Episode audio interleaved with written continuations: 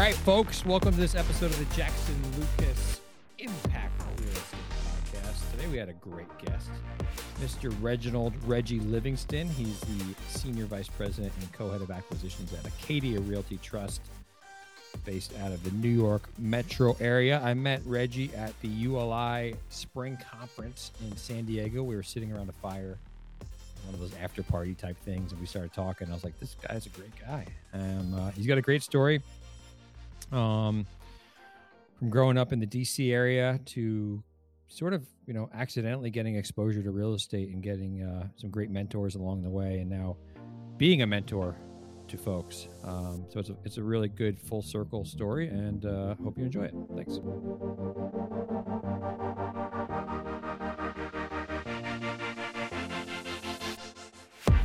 All right, Reginald Livingston, Senior Vice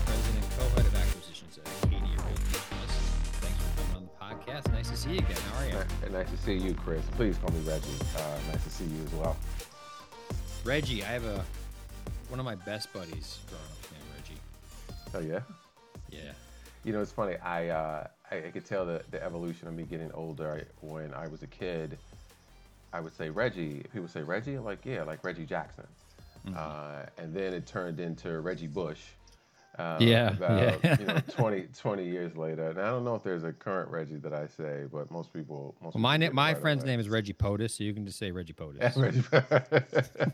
yeah, like Reggie POTUS. yeah, Chris Papa's friend. Yeah, like Chris Papa's friend. Why not? Uh, so we met at the ULI conference in San Diego. At Yeah. Top of a we're at a bar, the fire pit, and hanging out, talking, roasting Yeah. marshmallows. Um, how was that conference? Uh, it, it was great. You know, that was gosh, that was late April, right? Um, It was It- yeah, I don't know exactly. Yeah. it was it was great. Um, and it's funny how much things have changed since then, right? Yeah. just kind of look at that as a marker of um, the state of the commercial real estate environment uh, in late April and the state today. Um, it doesn't feel like three months ago uh, or two and a half months ago, whatever it is. But the conference was great. You know, I think we were still in that. It's great to be back. It's great to be in person again. Um, a lot of people were doing that. I went to the the ICSC show in Vegas. Uh, Oh, you did? couple- Yeah, yeah. I couple couple weeks after too. that.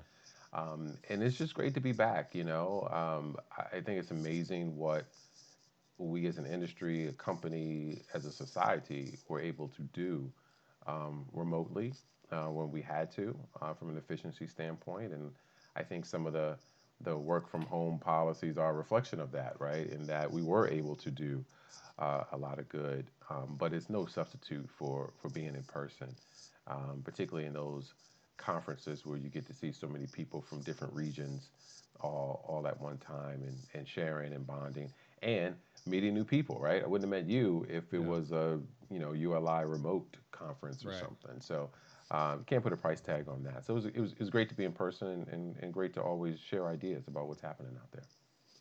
What have you seen? You mentioned it. What have you seen change between April and now? Uh, really, just interest rates, right, in the debt Right. market. Um, you know, Acadia, we can get into all that um, if you want on what we do and how we do it. But you know, we were incredibly busy um, in the last you know 12 months or so prior to the last two months or so, if you will. Um, almost a billion dollars worth of, of deals and, and different vehicles that we have. Um, and we're still trying to be active. Um, But pricing has certainly changed uh, on deals because of the debt markets. Um, and whether cap rates have responded to that um, and whether spreads, lending spreads have responded to that, um, you know, is a little debatable. Uh, depends on product type and depends on uh, a host of other factors. But um, it's definitely changed in that, you know, people are a little more nervous. Certainly from a public market standpoint, you know, any any stock um, is probably down significantly uh, since since April as well. So, you know, look, that creates opportunities sometimes. So we don't we don't run away from from turmoil or turbulence. Sometimes that creates the best opportunities. Yeah. Um, but I think a lot of people, a lot of the smart money right now is just trying to figure out what's happening. There could be another rate hike coming, you know, at the end of the month uh, here, and, as we sit here in early July, uh, another 50, 75 bips coming, and you know how's the market going to respond to that? Usually, I hear, oh, that's already priced in until it happens, and then I see changes, and I'm like, wait a minute, I thought that was priced in already. So, um, you know, anyone's guess, but um, none of it changes the long-term outlook um, on on how we're thinking about things. But you know, we, we we do have to be responsive in the short term as well. Yeah, I mean, I found some of our searches have kind of been on like pause for a 2nd Mm-hmm. um, kind of see what things are happening, blah blah Right. blah. But then uh, you know we're also fully busy too, like so. But it's just yeah, it is just kind of like kind of like more of a wait and see ish type of environment. And I've heard Yeah. people trying to retrade and and all that kind of stuff. That that's definitely happening now. I, I feel like they're happening more in the you know multifamily industrial uh, than retail. Uh, in in that those two sectors were very aggressive uh, in the last you know run up. Um, but it, it you know you talk about y y both can exist. You can be busy and at the same time slowing down. It I, we feel like that as well. I feel like there's a disconnect between the capital markets and, and fundamentals, right? The capital markets are saying, oh my God, what's going to happen and interest rates and potential recession and et cetera. The fundamentals, though, the tenants in our portfolio are talking about how strong they are and Yeah, looking for yeah. more space and the whole nine yards. So there is a disconnect um, at the moment. So you, you do have to kind of bifurcate that in your head a bit as you execute on business plans. Yeah, and on the recruiting side, like the job market's still very very hot. So, Mhm. um, all right, so let's talk about. So you you're at Acadia Realty Trust. Yeah. Um, I'm familiar with them, New York firm. Uh, can you tell the world listening right now, the world's listening, Reginald, The world. Reggie, The whole world. uh, about Acadia? Uh, sure. So uh, Acadia is a um, publicly traded REIT on the New York Stock Exchange. So AKR is a ticker symbol on the New York Stock Exchange. You can find you know a host of information there. Um, but we are a retail REIT that focuses primarily on um, retail, open air retail. So we don't do malls. That's kind of different, different sector. Um, but open air retail around the country. Um, so call it power centers, uh, grocery anchor strip centers, um, high street retail, urban retail, um, all open air retail we focus on, and we basically do it through through two platforms. Um, one is our what we call our core balance sheet platform that focuses more on urban. Doesn't have to be all urban, but focuses a little more urban. Um, you'll see that, and it focuses more on our um, identified kind of core markets. So historically, that's been New York, D.C., uh, Chicago, Boston. Um, a couple years ago, we added the West Coast in San Francisco and Los Angeles. Um, and more recently, this year, we've expanded that to Dallas uh, as well with, with core transactions. And those are infinite hold, um, more focused on, on, on growth and where we think there are uh, opportunities to own for the long term. And then we also have in a separate platform um, a series of, of value add or opportunity funds. Uh, we are investing our fifth fund right now. Um, we've raised about a half a billion of equity in funds three, four, and five. Um, and you know, on that side of the house, we're using two thirds leverage, targeting mid-teens returns, so called a billion and a half of deals or so uh, in the fund. And that could be uh, any geography because the goal is to kind of get in and get out at a th- three to seven year, you know, depending on the business plan, the capital markets, and et cetera. Um, so it, it makes us, you know, we're, we're unique, I think, in that, uh, from at least from a public REIT standpoint, that we can focus on core coupon clipping, safe assets, but at the same time, you know, roll our, our sleeves up and, and execute on value add or opportunistic investments um, as well, which, which frankly keeps it keeps it interesting. Reggie, I heard that retail was dead. it's not. It's not. It's not. Don't Tell me don't, about it. Don't don't tell my my family that they'll they'll start to get concerned about about our income. Um, you know, I, there often is a disconnect uh, between headlines and what's happening, right? And so, the retail is dead uh, headline um, came from a couple of things. It came from the rise of e-commerce few years ago, right? This isn't, a, isn't a relatively new thing. The rise of e-commerce was always true. But when they talked about it then, just go back to pre-COVID for a little bit. When they talked about it then, they talked about the explosion of e-commerce sales and e-commerce sales up 100%, e-commerce sales up 150%. What you would read in the seventh paragraph of that article was it was going from 4% to 6% or 4% Yeah. to 8% of total retail sales. Right. Um, and and so brick and mortar, um, even when the rise of e-commerce has always been a very important part of of retail sales. Um, what we saw, frankly, in the pandemic, all right, if there was ever a time where e-commerce would overtake, you know, stodgy bricks and mortar um, as the preferred retail channel of choice, it would be in the pandemic. It would be in an environment where the government was basically saying, uh, don't go outside unless you really have to, right? And so, even in the don't go outside unless you really have to environment, you know, depending on the source or the, the metric you look at and how you look at it, um, brick and mortar sales were 85, 83, 89% of all retail sales, even then.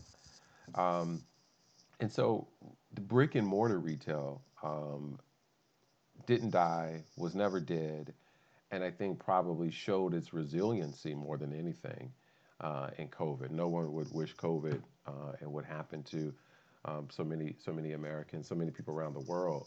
Um, but if you, from an investment standpoint, if you will, the the, the one of the outgrowths um, that actually benefited the retail environment was it got rid of the weak tenants that were always just limping along to begin with, that probably needed to go BK. Um, they had lost touch with their customer years ago, um, but just kind of limped along. So kind of uh, washed that clean. And it also crystallized that people enjoy the brick and mortar shopping experience. They want to get out of their house. Um, it was uh, very much um, a, a surprise to a lot of people, less so to us because we were closer to it and speaking with our tenants more. Um, but even in that environment, um, even to us, some of the, the properties that we bought in secondary, even tertiary markets on some of it, um, held up extraordinarily well um, because people wanted to shop. They wanted to be outside. Yeah. Um, and, and the other reason it's not dead, you know, saying it from the consumer standpoint of their desire, the retail desire, retailer desire as well. What also has become crystal clear over the past five years is that the best way, easiest way to convert retail revenue to retail profit is the brick and mortar store.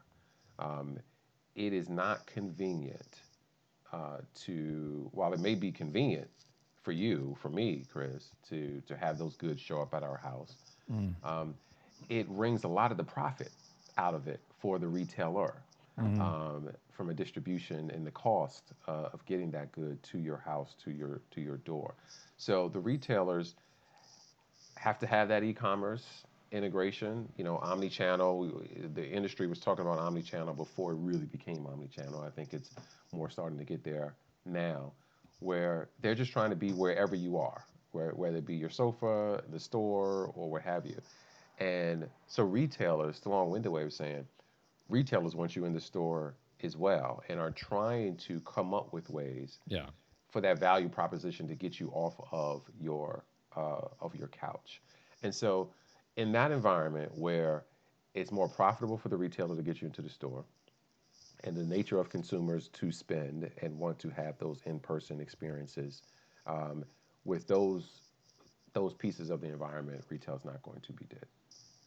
I personally like do a mix, right? So I Mm-hmm.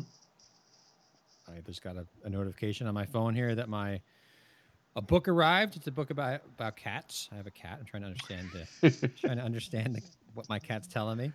Okay. I can't wait to read it. Um, so like normally, yeah, I go to like a Barnes and Noble or something like that, and Right. um, but I love going to Barnes and Noble. I still do. And there's not as many of them, but there's like local. There's like I got my son two books for his birthday from a bookstore. Um, Right. And then tonight we're going to uh, to the movies. Um, but it's attached to an open air like mall Mhm. or op- shopping center um, Mhm. where they added like a ton of new restaurants and entertainment and all that stuff. So like for his birthday, we went and they had a VR place and it was it's all attached to this this mall and we went to this VR place and then we got food at a Shake Shack. You know what I Uh-huh. mean? And it's like all these people are hanging out outside and and um, it's kind of like a community gathering place. now Sure, sure. which it never was. Before it was just this old, like you said, it was like the, when I was growing up in the '80s, it was like this stodgy mall where like people. I still was in there though. There's still with mall rats walking around, like mall rats walking around. Yeah, look, when you my kids are teenagers now, so uh, they need malls or those kind of gathering places because they're they're too young for bars. They can't drive and all that kind of stuff. The mall is still Yeah. uh, plays some of that environment that was when I was a kid as well. But you know, the mall is is changing, or again, the value proposition, right? Whether it's VR or having the right food. You know, one of the things that we're seeing generally in the retail environment, even some of our spaces, is the importance of food. All right, what is the anchor? The anchor used to be the largest store that you have there. Sears Well, was the anchor. Sears was the anchor, right, in those malls, or the grocery store was the anchor. But you know, the thought of what is the anchor? The anchor drives the traffic, right? Apple, in many respects, it's, Yeah. you might be three times smaller than every other store uh, in in a mall or in an open air location. Um, but make no mistake about it, they might draw three times more traffic than anybody else there, right? And so, food as an anchor is something that I think has become increasingly more important. In part because it's experience, right? You're trying to do something that you can't duplicate uh, at at home, um, Right. and while you may be able to pick up Shake Shack and take it home, or maybe even order an Uber Eats, who knows? Um, the experience of being there with everyone else and having something to do uh, is something that you can't you can't fully duplicate at home. So retailers need to lean into that, and frankly, retail landlords uh, like us need to lean into that as well to create that again that value proposition that gets you off your couch. Yeah, and I, uh, yeah, it's something to do, and I, I it's, it's a big hit out here at least. Cinépolis movie theaters. If you've ever not Yes, absolutely. get in with them, man, they're they're amazing. They're I doing great. those. They're doing great work. Absolutely. Um, so what do you look for? Like you're running acquisitions there, or co-head Mhm. of acquisitions. Like what do you Yeah. look for when you're acquiring a property? What do I look for? You know, a lot of it, um, some of it depends on, as I said before, we have two kind of platforms. So the return profiles are different. Yeah. For the core platform, I'm looking for um, more kind of stability and long-term growth potential. For the value add platform, I'm looking for a business plan that I can execute in a you know few years and feel confident that I could probably sell it to someone uh, for a nice profit who is looking for that that stability. But regardless of the platform, um, we're looking for good real estate, right? And I think the the hallmarks of that, the attributes of that, um, don't really change a lot, irrespective of the return profiles of the of the deal. So we're looking for locations, whether they are living up to that expectation or not. We're looking for locations um, that can be great locations, whether they are or not, for the surrounding community. For for a shopping center, for instance, um, I was looking at a shopping center uh, nearby, about 30 minutes away, um, that that we may uh, bid on. I loved the road network. There were many different ways to get to the center. Um, I loved the visibility of the center. Um, I could see it from different locations, no matter if I was going directly there um, or not. Um, I loved the layout and the land. I think they're not maximizing it, which is great, um, but I love the layout and the land um, and the potential of what could be done um, there as well. And then from a tenancy standpoint, I'm either looking for, depending on the risk profile, um, the right tenancy that I think, as I said, creates that value proposition for people to come in. So a mix of good retailers, um, a mix of different uses, right? Call it some apparel, some food, some experience, uh, et cetera. Um, I'm looking for tenants that uh, can pay the rent, Yeah. um, or at the very least, um, if they can't, I want to make sure I'm buying it at a price that I can feel comfortable replacing them with tenants that I think can pay the rent. Um, so the credit profile um, of those tenants I'm looking at. Um, and, and is the current owner missing something? And they not always are, right? Mm-hmm. Sometimes it's just timing on, you know, it's time for them to sell for whatever reason and I'm looking to buy for whatever reason. But um, are they missing something? What can be done here? What can be what can happen here with a fresh set of eyes? You know, we try to do that with our own portfolio. It's easy to, you know, to look at your own portfolio sometimes and say, oh, we, you know, to make incremental changes. Whereas a new fresh pair of eyes can come in and say, well, wait a minute, you should scrap that. You need this kind of tenant here, and this is what makes the best use. And the demographics are changing in this environment and so let's bring this piece of dirt up to where the demographics will allow now. Maybe you couldn't get an Apple before, you couldn't get a Lululemon before six years ago when the when the guy first bought this. Mm-hmm. Um, but now you can based on uh, population trends or migration patterns or income or whatever it may be. So you're looking for that that ability to create more that's there uh, as well. So it's it's a host of factors, uh, frankly when you study all that all that data, yeah, and it's data become a much more bigger part of your the process for you. It, you know, it, it really has, and because you know there there there's so much data out there um, that it could be paralyzing if you don't process it the right way and look at it the right way. Right? It should just be, you know, directional, informational. Um, none of it should be dispositive uh, with respect to should we or should we not do mm. something. Mm. Um, there's no substitute for um, the the qualitative part. You know, is still very important. That's where experience comes in uh, to play.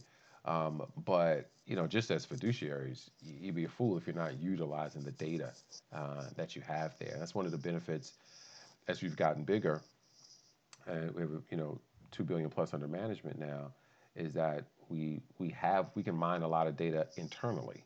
Mm-hmm. And so we don't have to read a report that tells us how grocery stores are doing or how the urban market is doing or, or you know how a certain submarket is doing.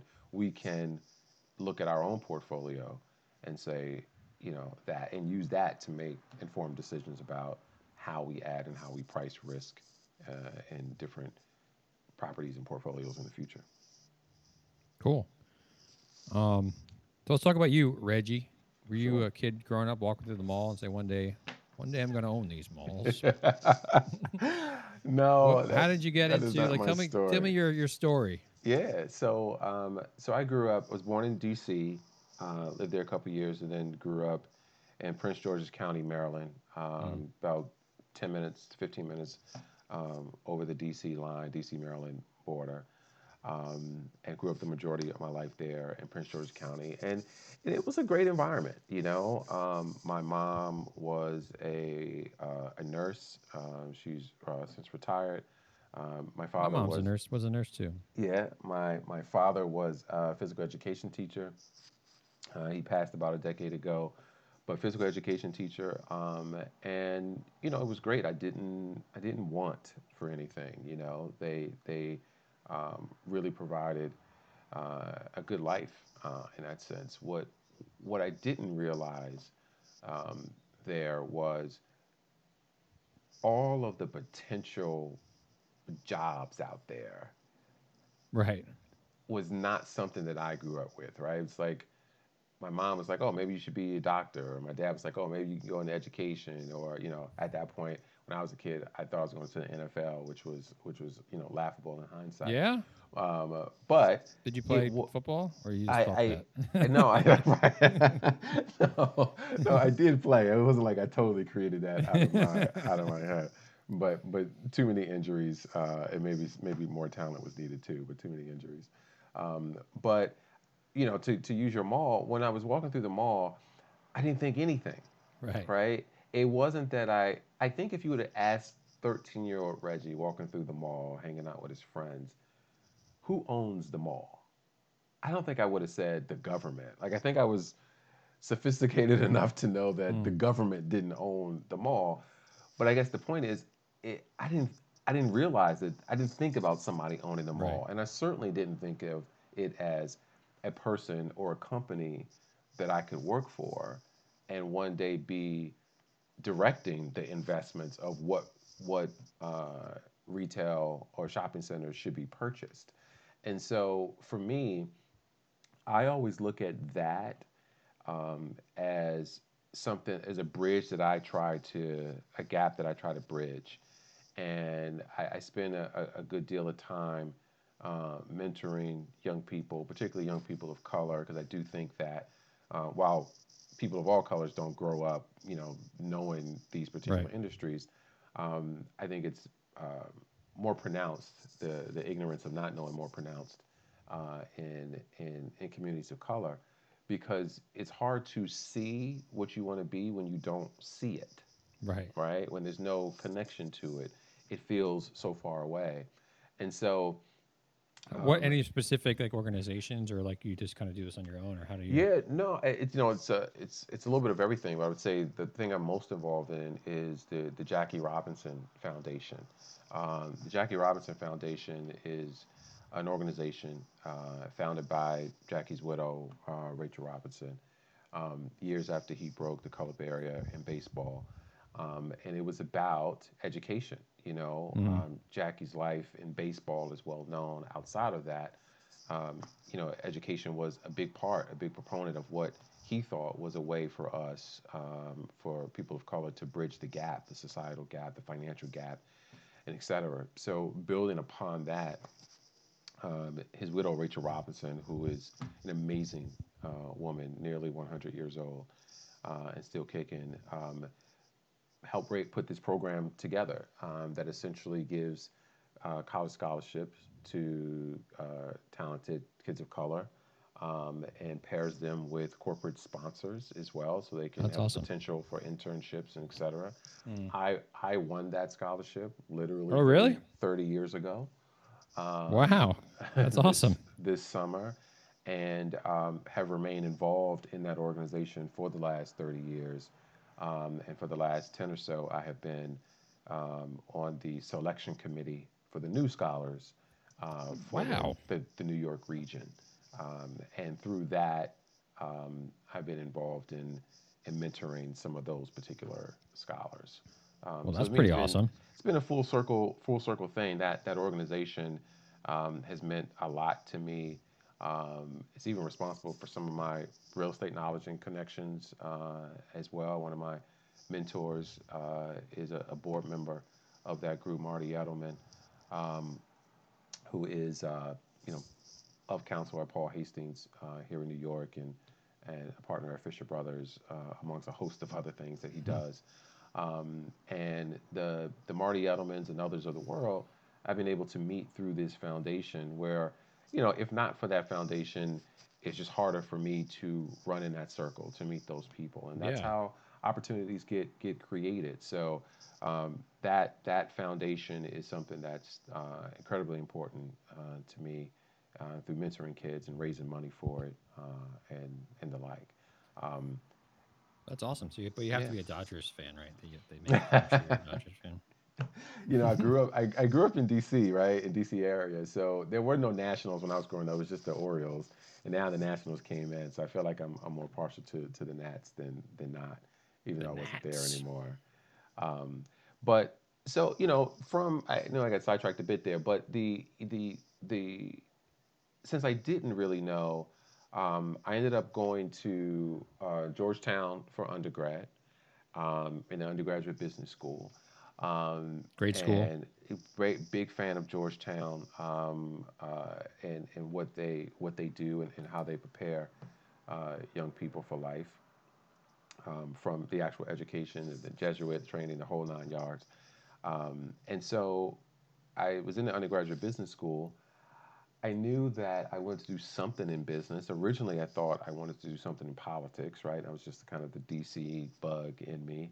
Mm-hmm. Realized that uh, politics is not necessarily what I wanted to do. I studied finance, was comfortable with numbers. I said, I think I want to do something on the business side. And everyone in, in the undergraduate business school when I was there, um, you know, this is kind of pre-tech, so everything was about sales and trading, you know, investment banking or something. I'm like, mm none of those really speak to me. Like it, it's cool, and you can certainly make a you know a good deal of money doing it, but um, I wanted something that I could, you know, feel like I could roll up my sleeves and, and be passionate about, and, and those those weren't it. And so um, I just started networking with people, um, and you know came across real estate uh, as a potential uh, job just from people I'd spoken to. Ended up going to to law school uh, in George Washington, also in D.C. And the thought there was, you know, I'm not 100% sure I want to practice law, but I met so many people that talked about the skill set that they gained in, in, in the law um, and how they utilized that. So I said, okay, maybe maybe I'll practice law, but but we'll see. Um, and then as I started doing more of my networking, more and more came across real estate people, and I'm like, you know what, this sounds interesting. You know, it's Yeah. the business angle, but I can actually see it and touch it. It's not like Yeah. buying, you know, a thousand shares of XYZ stock. It's like all fake. Yeah. right, right. It's not real. It's not real. It's not real. um, so that appealed to me, and uh, again, just through through networking, my thought was, oh, I'm going to practice law for a few years, real estate law, and then use that as a bridge to the other side to do business, which I thought may be a little more interesting than than than the practice of law, or at least more suited for me. I wouldn't say more Yeah. interesting. No, it's know, more A bunch of real estate law, lawyers right. that do they- You're they- right, it's they- much they- more They interesting. do a lot of complex stuff that uh, that is interesting, um, but more suited to my skill set, I should probably say. And um, I found um, a, a small private equity company um, uh, in my third year of law school, and you know just kind of talked my way into an interview, and and they said, look, you know, uh, you're you're you just graduated from law school, what have you? Like what? You don't really know anything about the law. I was like, look, I don't, I don't, I'm not coming here to be a lawyer. I'm coming here to be whatever you want me to be Yeah. um, because it, their mission of investing in certain areas spoke to me. Um, they did office and retail companies called Urban America. Um, spoke to me, and I said, you know what, this may could be a mistake because if I don't practice law right away, it's going to be hard to get back to it if that's what I want to Mhm. do. Um, but I was 25, you know, no wife, no kids, no nothing, and I just said, you know, I'm gonna take a shot. Um, and uh, knock on wood, the shot uh, worked out. Um, and I learned a lot about um, investing. I learned a lot about, you know, the great thing is I did acquisitions, asset management, leasing. I was exposed to all of it, um, which was a great foundation. I, I interview so many kids today who are like, I'm an acquisitions guy or I'm a deal guy. And, I'm, and Yeah. in my mind, I'm thinking, you don't even know what you are because you haven't, Yeah. you haven't done anything yet. Right. Maybe your It skills just are sounds more, sexier. it sounds sexy. It sounds like the thing to do. It's like everybody wants to be a developer when most developers don't don't even make money. Um, so it, it, it was a great training ground for me, and I think it's contributed to you know uh, the success that I've had is in part because I think I had a broad based foundation early on, Mhm. um, and I've been able to to ride it ever since. So, I mean, I told you when we met that my first ever real uh, placement in Mhm. recruiting was at Urban America. Yeah, yeah, you Remember? just said that. Right. Olga. Right. Right. Yes, absolutely. absolutely. Boy, small world. Olga's 2004 great. 2004. Um, so I do know, I do know that firm. Uh-huh. Um, or I did at the time. Mm-hmm. Um, like what? Like yeah. So you were. I mean, it sounds like. I mean, the, one of the reasons of this podcast is to expose people to different uh, career paths in, in real estate. Like I came out of school. I was similar to you. I didn't. I my mom was a nurse. My dad was an engineer. Mm-hmm. I did have some real estate developers in my family, but they were like, I had one, and he he was a recovering attorney, and the other one like was my grandfather who didn't even you know didn't go to college. So Mm-hmm. I was like, well, how do you how the hell do you become that? Right? I didn't Right. know, right? And so Right, I I was right. gonna I was going to law school route too. I was like, I took my LSATs. I was working at a big law firm as a paralegal, waiting to go to law school in, in Mm-hmm. Manhattan, and uh, I was looked at everybody. I'm like, I don't think this is for me. um, but how? So there's a I as a recruiter, a lot of attorneys reach out to me like, hey, I want to get into real estate. Can mm-hmm. you help me get into real estate? Right. Like, what did you, like, what skills, like, what did you initially do when you got to urban? Like, yeah. and what skill sets did you have to pick up pretty quickly? You know, a lot of it was particularly early on. Um, it's it's modeling and and financial analysis. But Hmm. I studied finance in in college, right? So I was familiar with Excel. Um, numbers didn't scare me. I know a Mhm. lot of attorneys uh, were they're petrified of numbers, um, so that's a difficult thing to do Right. if you're trying to make that switch uh, early on, like when I was doing it in, in the 20s. What I have seen some success is you making that switch later on because someone's going to run the numbers anyway, right? And it's Mhm. more about relationships uh, and analysis, right? Any, and I don't say anybody can run the numbers because it's very important. Um, but the true skill set in this business um, is building relationships and pulling pieces together of what is happening in the world from macroeconomic environment, commercial real estate environment, any particular sector environment, and bringing that into um, your investing thoughts, knowledge, business plans, and execution, right? So that's not about um, do I understand all the functions of Excel. Um, that's really about um, thinking about a broad landscape and kind of synthesizing that information into something coherent, which is something, frankly, that um, that I feel like the law school uh, taught me. Right? You know, Yeah. whether what I don't, I've never you know tried a case and that because I didn't go that route, but the the broad thought process of communicating, synthesizing a large amount of information and communicating it in an effective way, um, and the writing, all of that, whether I'm dealing with investors, sellers, brokers, whoever it is, I utilize that skill set Mhm. um, every day. And so I say to you know attorneys looking to make that that that switch, which many do, many do it, many do it very successfully. Um, it's more about um, the value proposition of saying to a company, if you're talking about for a company, is I understand how this process works, and I know all these people, and I have these capital sources, and what have you. That's how I, I've kind of seen it. You know, I've also seen it more on an entrepreneurial level, where you know none of this stuff is rocket science, right? We can make it all complicated with waterfalls and the whole nine.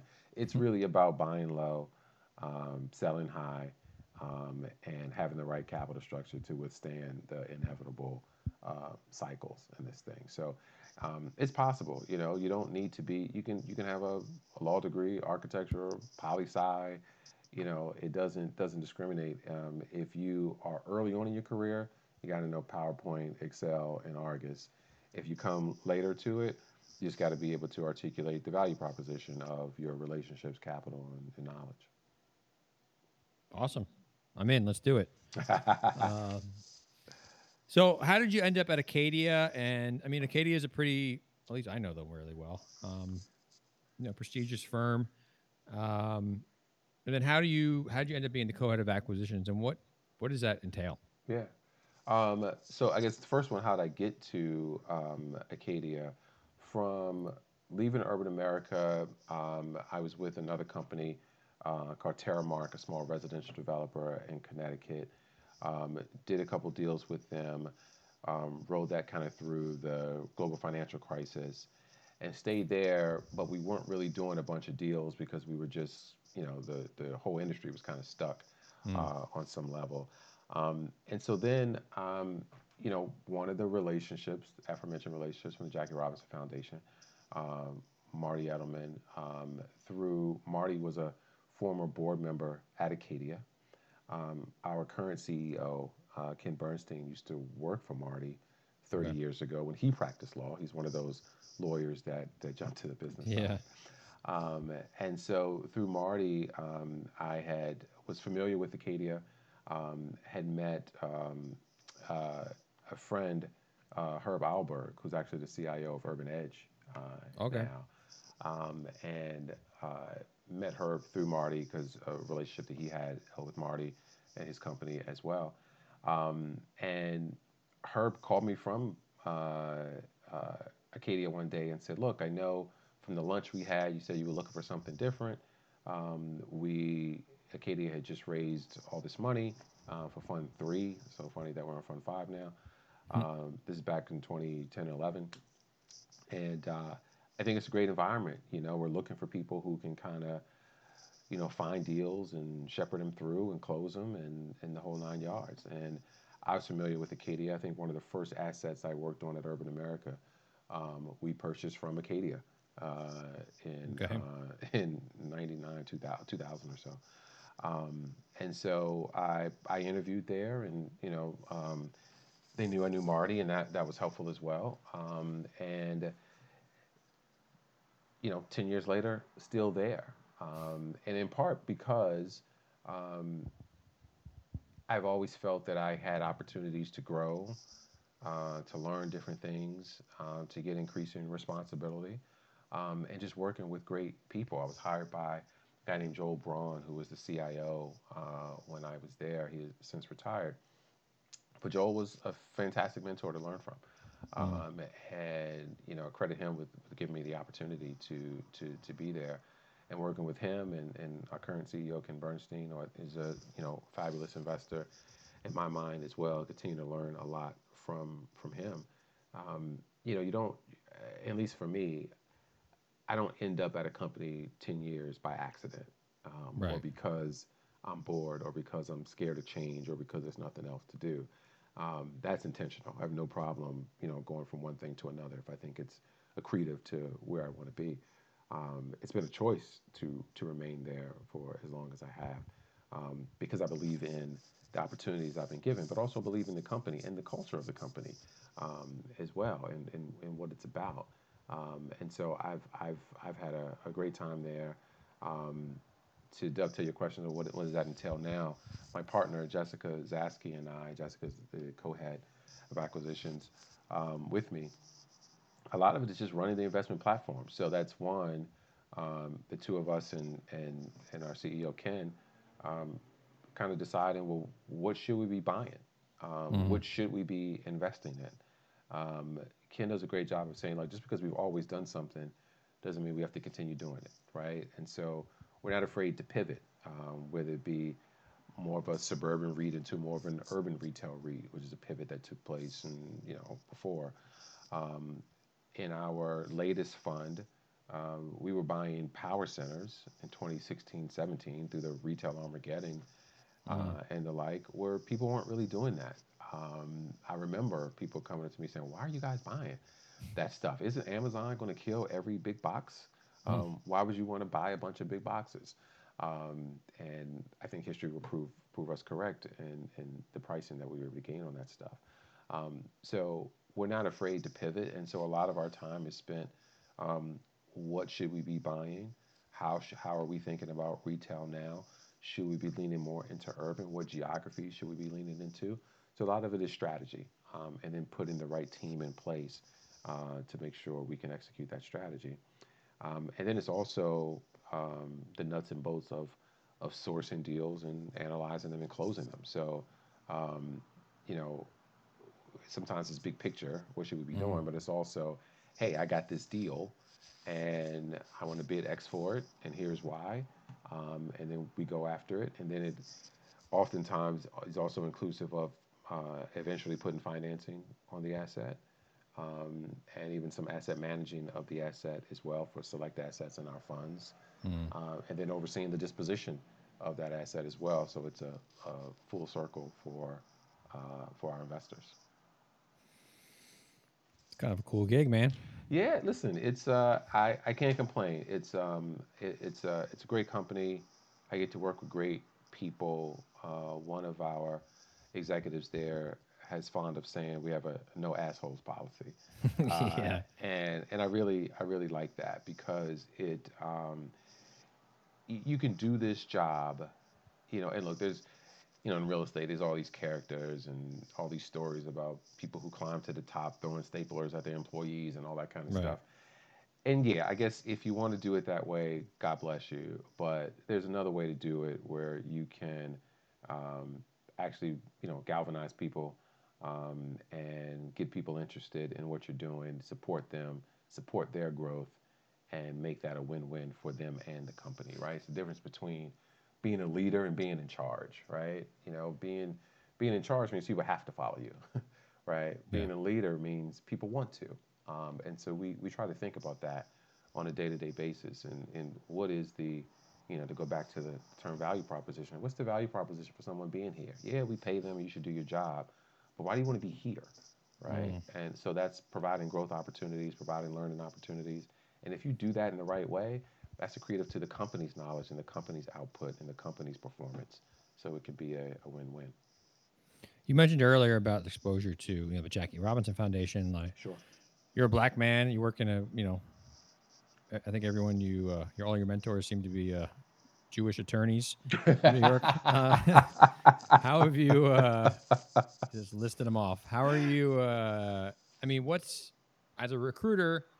Um, I see it, and a lot of clients now are you know pushing diversity um, for a number of reasons. Some some strictly financial reasons, Mhm. and some you know because they want diverse opinions in the room. Um, have you seen a lot of change over the years at all? And I have. I yeah, you know, I, I'd say a couple things. Um, one, just for the record, my, my first job at Urban America, uh, uh, Richmond McCoy hired me, an African American gentleman in commercial real estate. So I, I just want to put that out there as well. Um, Okay. But no, I've, I've been fortunate enough that people of all stripes have, have been supportive of my career, which I, I love. I don't always know why they're so supportive, but, I, but I'll take it. well, you seem like a Um, great guy. I mean, Well, I appreciate we that. We just sat down at the fire and talked for a half hour, and I was like, I'll, I want to hang out with this guy. I'll take it. I'll take it. Tell my wife uh, as well how great I am. Yeah, right. Um, so, what I will say about commercial real estate is that is it changing? Yes. I will say that it has been slower to change than some other industries.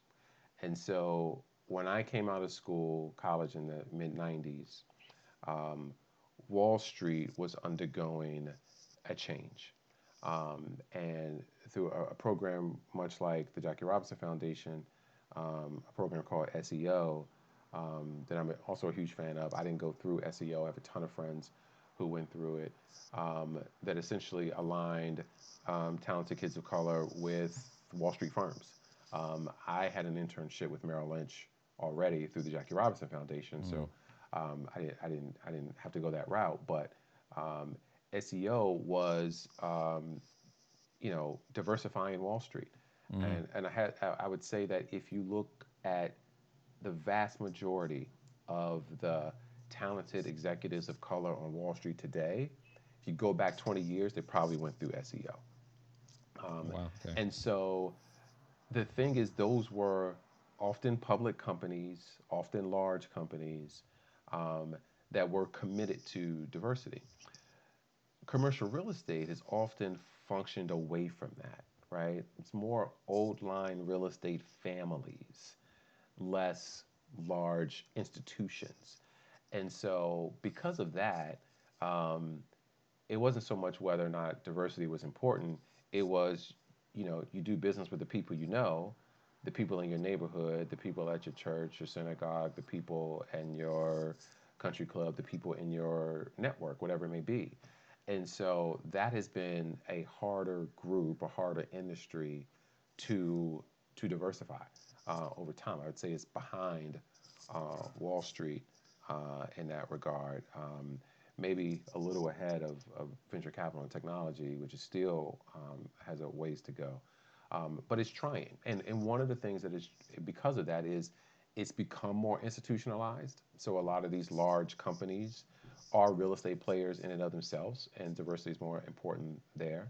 Um, I think even with old line real estate families, there's just a, a realization that to put the best team on the field, um, a diverse group, you know, if you just look at the, the data, um, diverse teams perform best, right? And so if I'm only interested in money and say I don't give a damn about diversity and all that kind of stuff, if I only care about money, I should still care about diversity because that's how you put the best team on the field, Right. right? Um, and so I think there's a realization about that that is happening.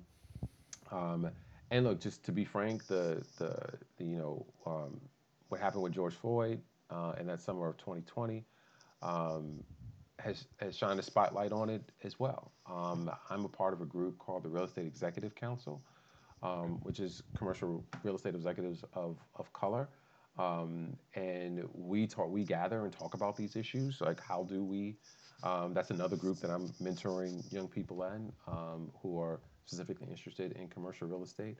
So it's a long-winded way of saying it's happening, right? It, It's it, is it as fast as I would like? Is it as fast as anyone would like? No, um, but the seeds are there uh, for for it to happen. The seeds being exposing the 13 year old Reggies, uh, which this Real Estate Executive Council, which call REES, does through programs that they do. It's exposing the college people. Um, SEO, that group I talked about, Acadia is supportive of SEO as well. We have interns from SEO. That's something that they just started a real estate program. Uh, I want to say 2015 or 16. I, I, think I have that right. Don't quote me on that. Um, but that was decades behind what SEO was doing for Wall Street. So some of these things just take time if the seeds are are there. Um, so the diversification, I think, is happening.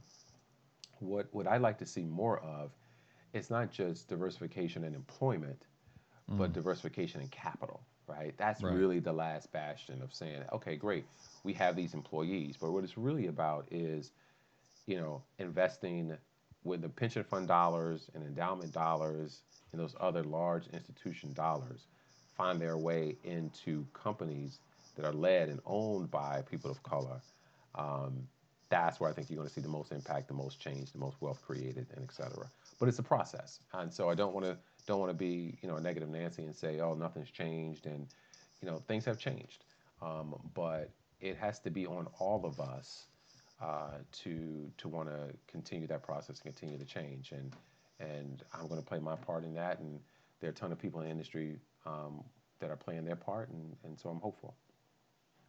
Awesome, man. Yeah, I think I yeah, it's great. Um, I know every client of ours is trying real hard to hire diverse candidates, mm-hmm. and it's mm-hmm. you know, like you said, there's not a lot of like there's a scarcity of it too, and so it's about getting into with the younger folks and exposing them to these different careers. Yeah, and, and, and it's also yeah, I think that I think that's true, and but it also I think it is, it's being plugged into the groups um, where they are, right? Because they're they're not easy to find, and so you have to. There's two things. There's the pipeline. Yeah, we got to do the pipeline development work.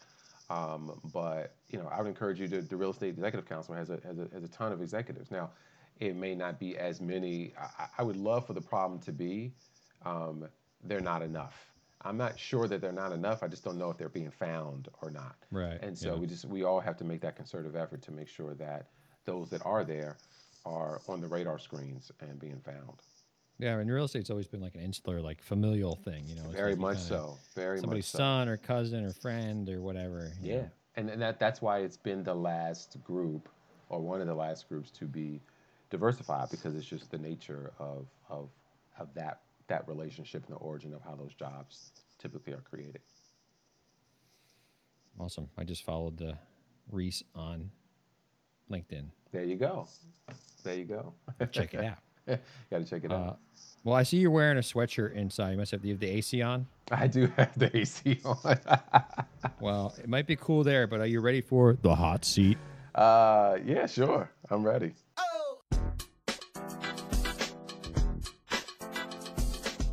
Seat is sponsored by KK Reset. KK Reset is an HR management and outsourcing consulting firm that specializes in helping organizations to reset their culture, structure, and path.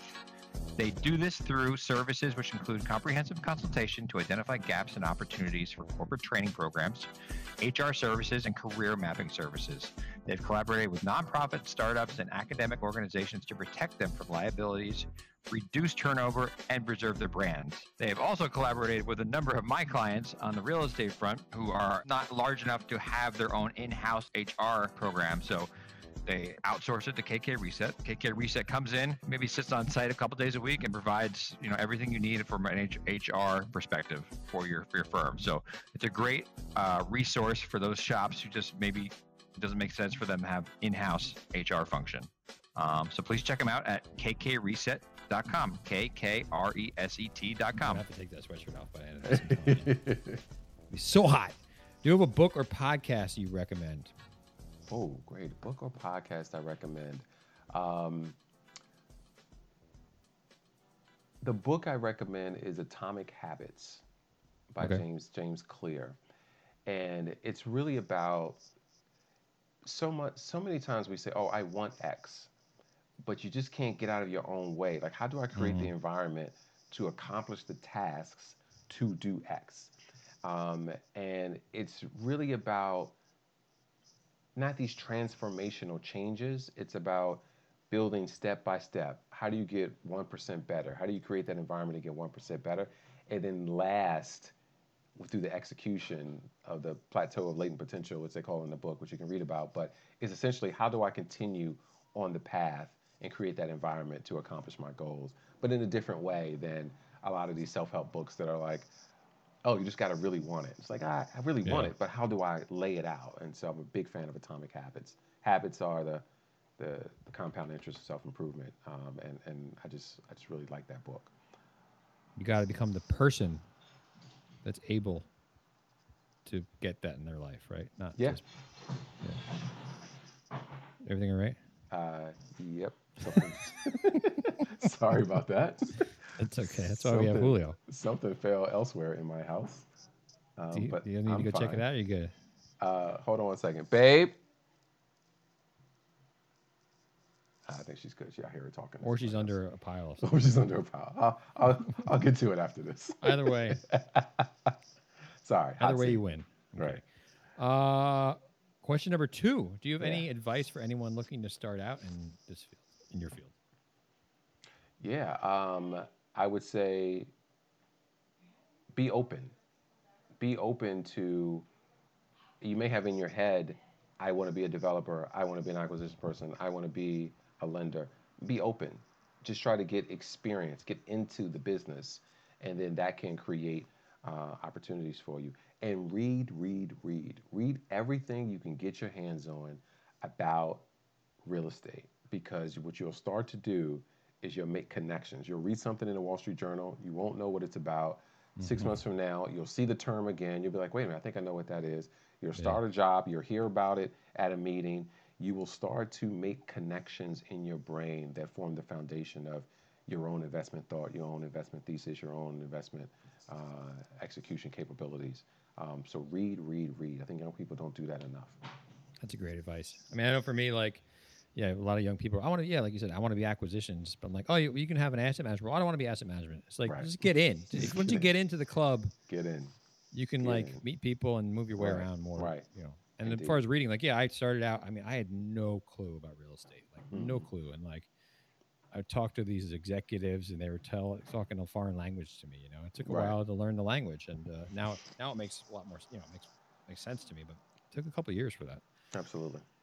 Um, good answer. Uh, what do you look for when you're hiring someone? Like, what type of characteristics? Great question. Um, I'm looking for proof of curiosity and proof of accomplishment. And so earlier on, it's hard to see that outside of school. Um, the further you get away from school, I don't really care what you did in school, but you know, a year or two out, I'm still looking uh, for for that. Um, what I'm not looking for necessarily is real estate experience right? Some of our greatest successes at Acadia have been people we hired um, that I just call, I could tell they had big brains, right? None of this stuff is rocket science. And so I'm looking for, for proof of success, even if it's something tangentially related uh, to real estate. Um, and I'm looking for curiosity, which I can usually tell in an interview. You know, do you want to really learn, right? Do you want to really find out how stuff works and how it all fits together? Those people, that curiosity would drive you even when yeah, exhaustion is present. Well, I don't know if I have a big brain, but I have a big head. I wear a huge hat size. It's ditto, ditto. So It's crazy. Have to go to like the special section. um, now, the name of this podcast is the Impact Real Estate Podcast. How do you? I mean, you described this already, but maybe you, want, you can summarize it. sure. How does you and or your real estate have impact on the world? You know, I'll start with with me. Um, and not to repeat myself, but I, I'm trying to have impact um, by opening the doors that have historically been closed. Yeah. That's kind of how I see uh, my role through through education, through mentorship, um, through sponsorship. Um, that's kind of what I feel like um, my role is. Um, and look, I'd love to stretch myself thin and, and, and be devoted to 20 different causes. They're all important, right? Climate change and homeless, and I wish I could do all of that. Um, but there's only 24 hours in a day, and I got a family and two kids and the whole nine yards. But um, I've kind of chosen this path because it, it speaks to me. I was that kid, right? I was that kid. It's like, okay, I'm doing well in school, but I don't know what to do. I don't know anybody. Um, my parents couldn't help me as far as business. You know, that's not Yeah. what their background was. So if I can be that bridge to someone um, or some group of people or just be an example, I remember reading um, uh, magazine articles about you know successful African Americans and on, on Wall Street through the Black Enterprise, Top 25 Blacks on Wall Street, or uh, you know Reginald Lewis, Why Should White Guys Have All the Fun? That amazing book that I read in the 90s. You know, if I could be an example to people who maybe I'll never even meet, but they are hear this or read something about it, um, that could be inspiration as well. Because it certainly was for me. You know, there are people out there that don't even know they were an inspiration to me. Right. Um, and, and so if I can be that uh, on a smaller scale for, for someone, that's that's how I'm choosing to have impact from a uh, career uh, standpoint. Um, and from a real estate standpoint, look, if we're invested in communities and, and investing in, in opportunities, if I can um, make that gathering place that you talked about with your kid and where you're going to, if I can, you know, play some small part in creating that gathering space um, for a community, for people, for memories, um, love to be a part of that as well.